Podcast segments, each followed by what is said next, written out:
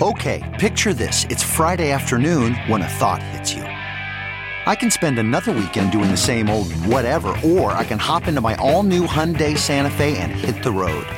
With available HTRAC, all wheel drive, and three row seating, my whole family can head deep into the wild. Conquer the weekend in the all new Hyundai Santa Fe. Visit HyundaiUSA.com or call 562 for more details. Hyundai, there's joy in every journey. This is Merriam Webster's Word of the Day podcast for Thursday, July 22nd. Brought to you by the new Merriam Webster's Advanced Learners English Dictionary, designed for students and teachers of English as a second language. Learn more at learnersdictionary.com.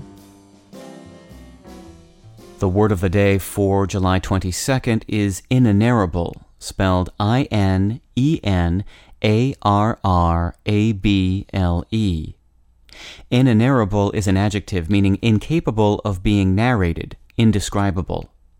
Here's the word used in Ross Lockridge's Raintree County. Their songs were sometimes frenzied, like the dances in which they whirled to syncopated rhythms, but more often muffled and sad with the inenarrable misery of their bondage.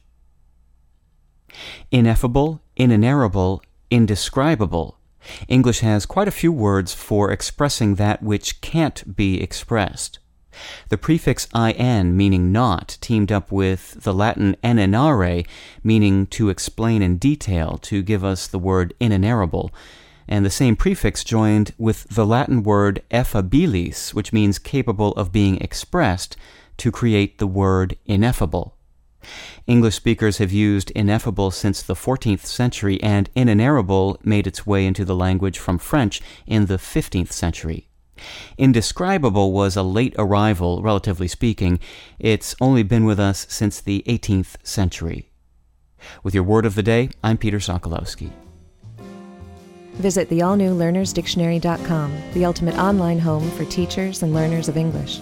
A free online dictionary, audio pronunciations, custom study lists, and interactive exercises are available now at learnersdictionary.com.